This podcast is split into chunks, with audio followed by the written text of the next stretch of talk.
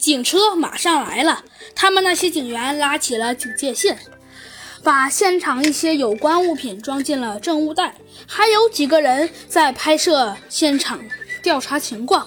来人！猴子警长大吼了一声：“来了！”您是？只见一个小警员，一只拉布拉多犬跑了过来。猴子警长头也不抬地说道：“我是森林都市警察局的猴子警长，这是我的警官证。”说着，把警官证又一次掏了出来。原来是外地来的呀。呃，您有什么事儿吗？我发现了金毛犬的嘴里有洋葱。洋葱？小警员猛地全身一抖：“怎么可能啊？这我们狗可是吃不得的呀，吃了就会中毒，甚至会身亡的。”嗯，没错，肯定金毛犬也是不知道的。但是他怎么会吃呢？哎，等一下，烧这道菜的人是谁呀？他大叫一声，差点把小警员吓到了。呃，我查一下。嗯，哦，是厨师灰熊，名字叫做贝尔。走，猴子警长领着小警员立刻到了厨房。啊，你看，外面又发生事儿了！天哪，听说是吃了洋葱。哎，好危险呐！厨房里几个厨师就聚在一起，在轻声讨论着。厨师贝尔，有人找你！小警员对着他们喊了一声。一只戴着厨师帽、一副酷酷打扮的灰熊走了出来。他穿着一件灰色长袖，脖子上挂着一个吊坠，还穿着一条牛仔裤和一双凉鞋。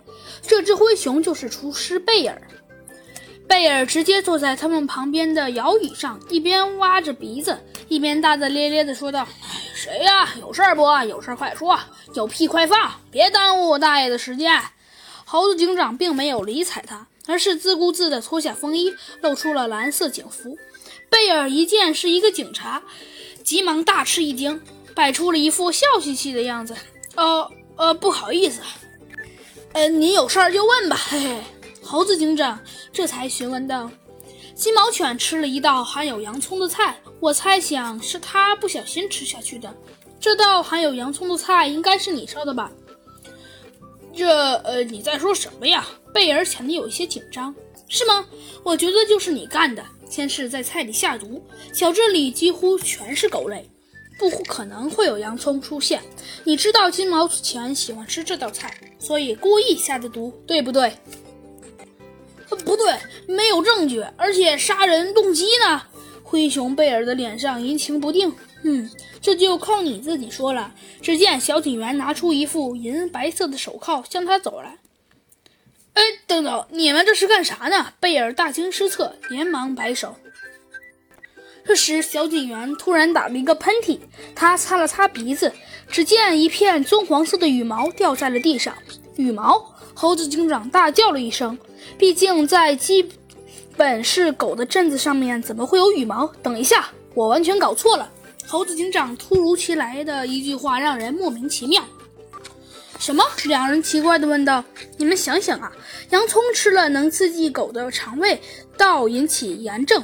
可是急性中中毒的，一般在十中一到两天发病，而金毛犬的中毒事件只是过了。三十分钟而已。这说明了一点：金毛犬压根不是因为吃了这道菜里的洋葱，而是另有人下毒。猴子警长露出了锐利的目光。不过贝尔仍有嫌疑，金毛犬确实吃了洋葱菜里的洋葱，不过没有到发病的时候，对不对？贝尔到现在只好垂头丧气地说道：“哎，没错，我是想，这鱼这家伙以前和我确实是同事。”但是他总干得比我好，经常被老板夸奖，而我总是被骂。明明我也干得很好啊，于是我就打算下毒。可是，只见一副银色的手铐铐在了他的双手上。贝尔被小警员带走了。最后，金毛犬醒了过来，大家都很高兴。可是猴子警长却没有很开心，他拖着下巴思考起来：“嗯，这根羽毛到底是谁的？这极有可能是一个犯人的羽毛，是老鹰吗？”对他立马站起身来，向外面走去。